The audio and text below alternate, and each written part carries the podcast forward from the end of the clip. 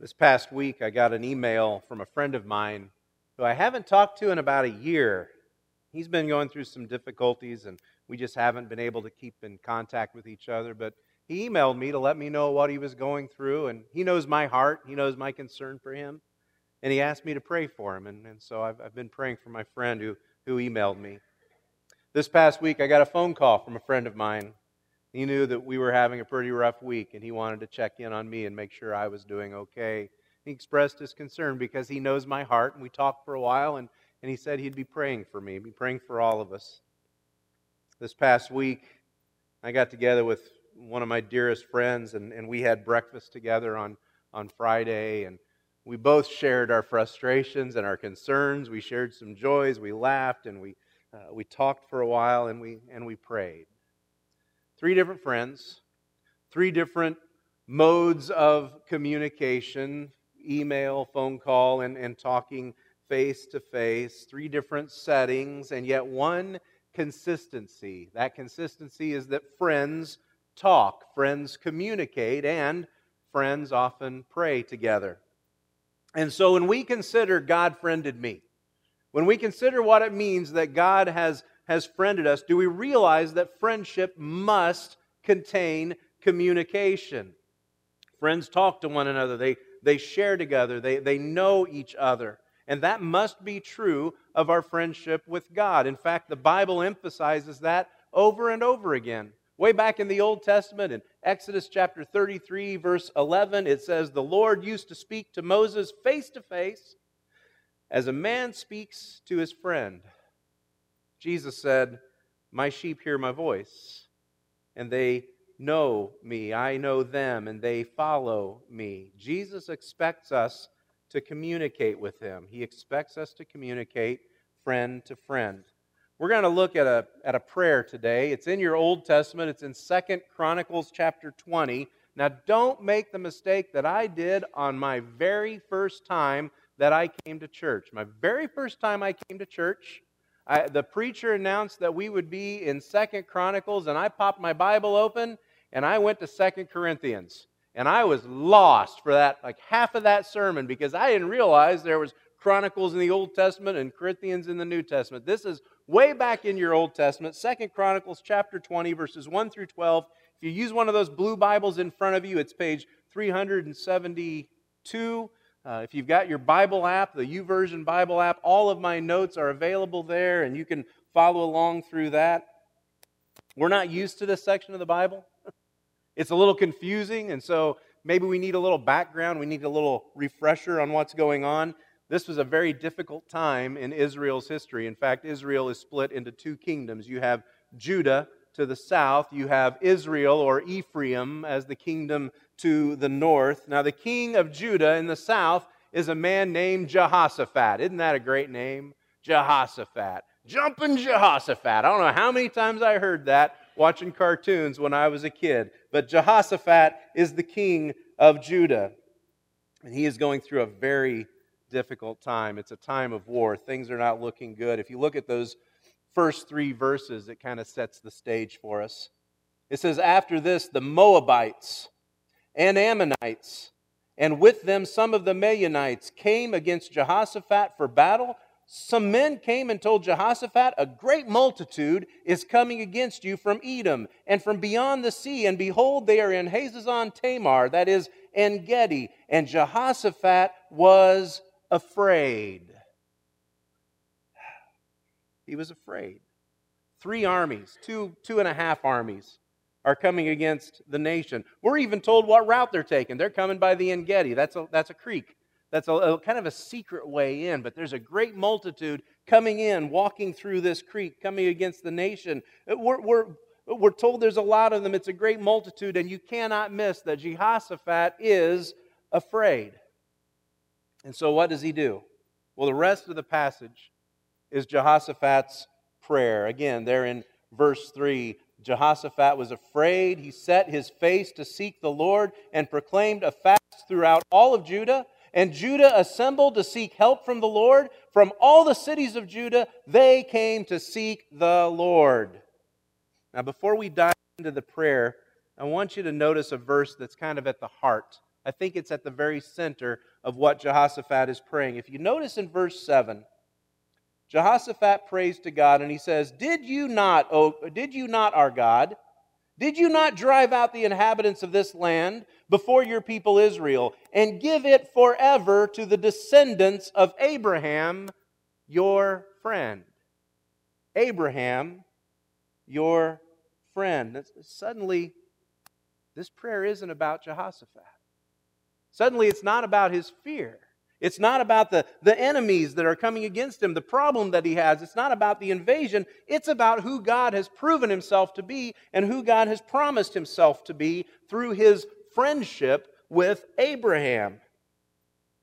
I know you've got fears of your own. I know you've got anxieties of your own. You, you, you have struggles of your own. And some of them are, are constantly in front of you, constantly on your mind.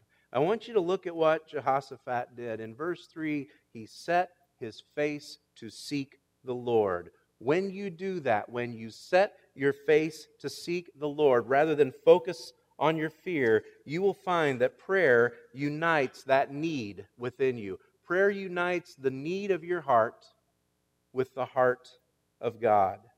And so, what I want to do today is, is kind of just walk through this prayer, kind of just make our way through this prayer of Jehoshaphat. And as he begins to voice his prayer, again, we don't find his fear, we don't find his need. We find something that we ought to focus on when we pray, something that ought to be at the beginning of our prayers. We find a declaration here, a declaration of who God is. As I said, this prayer is motivated by fear. People are coming against the nation, they're, they're coming to attack. This, this prayer begins because of fear. I've said this enough, you ought to be able to remember it. You ought to be able to tell me right back. What is the number one command in the Bible more than any other command? Fear not. I heard somebody mumble it, and that's exactly how you ought to say it when you when you pray. Fear not. You know, fear not. No, fear not. Be not afraid. Over a hundred times in the Bible, we hear those words. Be not afraid. Fear not. And Jehoshaphat meets his fear with prayer. I want you to notice where he goes first. He doesn't begin with, Oh God, this is huge. This army is incredible. They are going to smear us, Lord. His first words as he speaks his prayer are a declaration of who God is. It says in verse 5 And Jehoshaphat stood in the assembly of Judah at, and Jerusalem in the house of the Lord. So he's in the temple before the new court. And he said, O Lord, God of our fathers, are you not God in heaven? You rule over all the kingdoms of the nations. In your hand are power and might, so that none is able to withstand you. It seems a little strange but Jehoshaphat begins his prayer by reminding God of who he is. He reminds God of who he is. He says, Are you not God in heaven?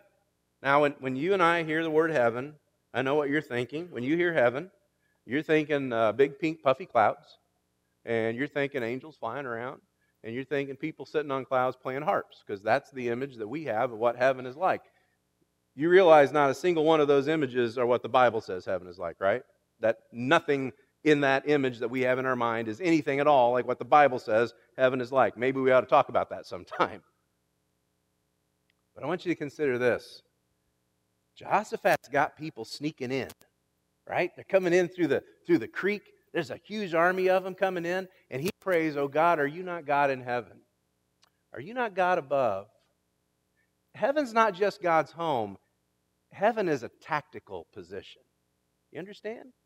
It is a position where God, the one who is most high, can see the entire problem. Where God has the vantage point where he can see exactly what is happening to his servant Jehoshaphat, exactly what he's afraid of. He knows what the enemy is doing. God is in a tactical advantage. He is in a point where he can see everything. And so he prays God in heaven. There is no better place for God to be. He rules over all the kingdoms, over all the nations. And it's not just about recognizing who God is or where God is, it's His ability also. He says in verse 6 In your hand are power and might. Power is another word for strength. We get that. Might is the perfect companion for power. Might means bravery. In your hand is strength and bravery. So his prayer begins by declaring who God is and what God is capable of doing. And that, and that because of his might, God has an, a heart to act on Jehoshaphat's behalf, a heart to meet his need. And then verse 6 ends with those words None is with able, excuse me, none is able to withstand you. None is able to withstand you. That, that's a statement of God's ultimate power. It's a statement of his greatness. It's also a statement of his love for us. None are able to withstand you. The problem is, it's also a statement that comes from our faith. It's a, it's a statement of faith. And there's times when we don't believe that. We don't believe that none are able to withstand God. None is able to withstand you. And yet, you and I continue to let our fears rule over us. We continue to let our fears have the final word about how we feel. We continue to let our, our anxieties rule over us. We continue to allow depression and, and despondency to, to rule over us. Our wants continue to drive us instead of trusting that God is going to supply every need that we have. And every now and then, every now and then, you just need to remind yourself of who's in charge. You need to remind your heart of who's in charge. Who is God in heaven? Who is God over all? Who's really in charge? And, and you need to remind yourself that the one who's in charge, he's also your friend. And in those times, when the struggle seems so huge, when you remember who God is. As Jehoshaphat's prayer moves on, though, it's not just about who God is, it's a reminder of what God has done. This is something I love about so many of the prayers in the Bible, especially prayers in the Old Testament. And this one is, has a huge reminder of what God has done. Every now and then, when someone prays in the Old Testament, they'll do this. They'll say, Lord, you're the one that parted the Red Sea and your people came through. If you could part the Red Sea back then, you, you can still do that now. Eh, Lord, you're the one who delivered your people, Israel, out of the hands of, uh, of slavery and, and, and out of Egypt. If you delivered them, you can deliver us now. I, I love the way that they remind God of, of what He has done. They, they remember those stories, that stories of God's power, stories of God's presence. Those were such an important part of who those people were. Verse 7, he says, Did you not? Did you not, our God, drive out the inhabitants of this land before your people Israel and give it forever to the descendants of Abraham, your friend? And they have lived in it and built you a sanctuary for your name, saying, saying If disaster comes upon us, the sword, judgment, pestilence, or famine, we will stand before this house and before you. For your name is in this house, and cry out to you in our affliction, and you will hear and you will save. You hear his prayer? God, did you not? Let me ask you do you think God really needed reminding?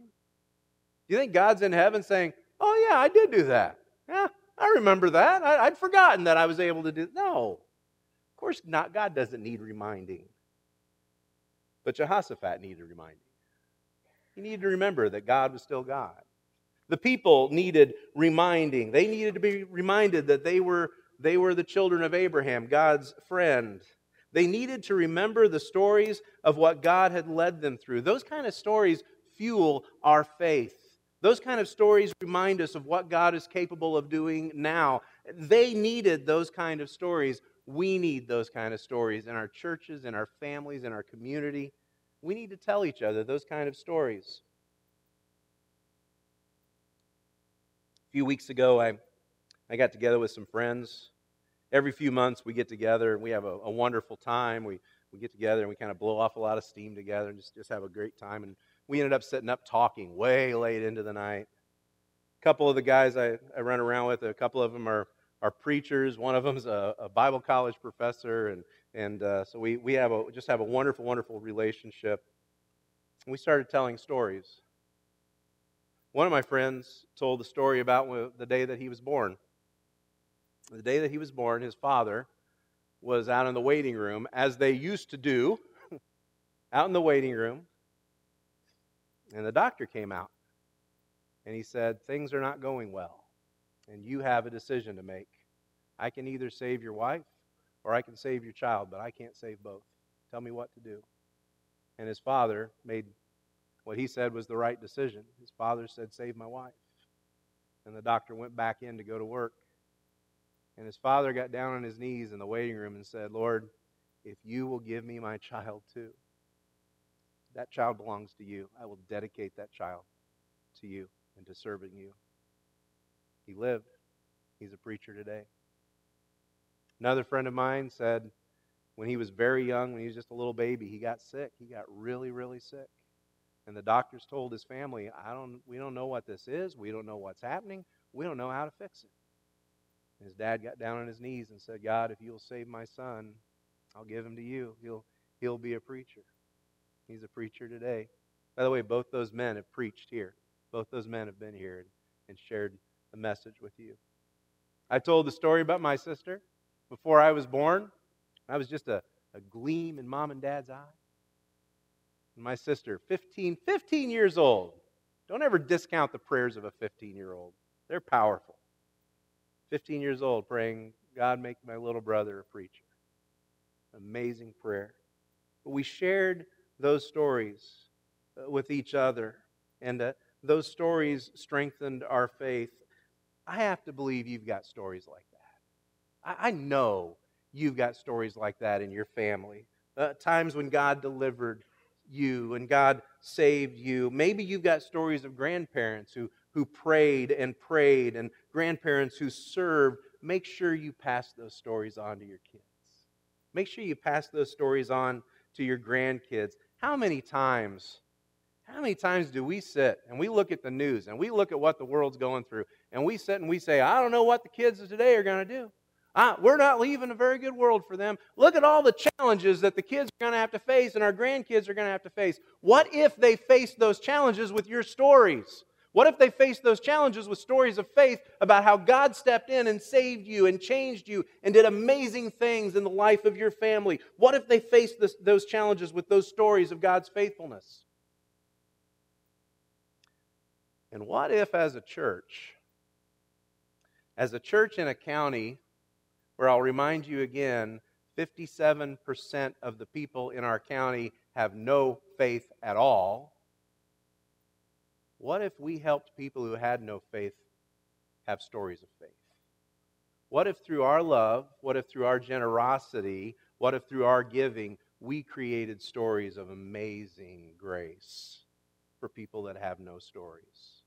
What if through the generous buckets and through giving to people who, who have needs in our community, we were able to, to help them create stories of a church that helped them when, when they had nothing? What if through our benevolent ministries that where we take care of bills that people can't pay. So often we pay, pe- we pay people's expenses for medicine and for trips to the, to the hospital, trips to the doctor. What if they develop stories of grace? What if through the way we take care of high school kids once a week, providing a meal and a place for them to pray, what if they developed stories of faith and stories of, of an amazing God and amazing people that cared for them? We can help create stories of faith for people around us who will face challenges that we can't even begin to imagine. See, it was those kind of stories that fueled Jehoshaphat's prayer.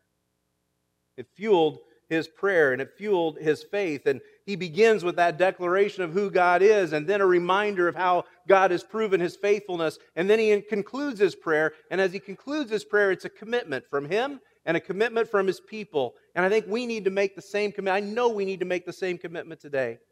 It's a commitment to place our trust in God. Remember, he identifies God as the friend of Abraham. That is key to the force of his prayer. When it comes to friendship, trust is very important, isn't it? You have to trust your friends. You trust your friends are going to be there. You trust your friends are going to keep their mouths shut about some of the things that you do with your friends, right? You trust that your friends keep your secrets. You trust that your friends are going to be there for you. But, but it's more than that. More important than that, you, you trust that your friend's going to be your friend. You trust the consistency in your friend, that, that your friend is always going to be your friend, that they're not going to stab you in the back, that they're not going to turn their back on you, or, or at some point when you go to them, they're not going to fly off the handle and be someone completely different. You trust consistency in your friend. God called Abraham his friend. Abraham was God's friend, God was Abraham's friend. And as Jehoshaphat wraps up his prayer, he, lay, he lays out his need. He lays out what he's afraid of. And in verse 10, he says, And now, behold, three times in this prayer he says, Behold. And now, behold, the men of Ammon and Moab and Mount Seir, whom you wouldn't let Israel invade when they came from the land of Egypt. And behold, they avowed and did not destroy. Behold, they reward us by coming to drive us out of your possession, which you have given us to inherit. Now, I want you to notice something. Those two verses are a dig at God. He's digging at God a little bit. He's, he's kind of goading God a little bit because he's going back in history and he's reminding God that when Israel first came into the promised land, when we first left Egypt, you told us to wipe everybody out except you told us to leave the Moabites alone and you told us to leave the Ammonites alone. And now they are thanking us for that by attacking us and they're going to come and take everything that you have given us. And so it, it's Jehoshaphat's way of kind of reminding God, you know, this is really your fault. this is really your fault, God, because if you had let Joshua take care of this all those years ago, this wouldn't be happening now. I want you to keep that in your mind, okay? Because we're going to come back to that in about two minutes, okay? So stay with me for just a couple minutes. We're going to come back to that little jab that Jehoshaphat, jab Jehoshaphat gives to, uh, to God right there. Verse 12 we read this. This is the conclusion of his prayer. Oh, God, oh our God, will you not execute judgment on them? For we are powerless against this great horde that is coming against us. We do not know what to do, but our eyes are on you. I want you to think at the end of this prayer, what's really changed? What's changed by the end of this prayer? There's only one thing that's changed. You see, the enemy is still coming. God's people are still in danger. The, everything that they have built, that they have been given, is, is still in danger of being taken from them. But there is one thing that has changed. Jehoshaphat ends that prayer by saying, But our eyes are on you.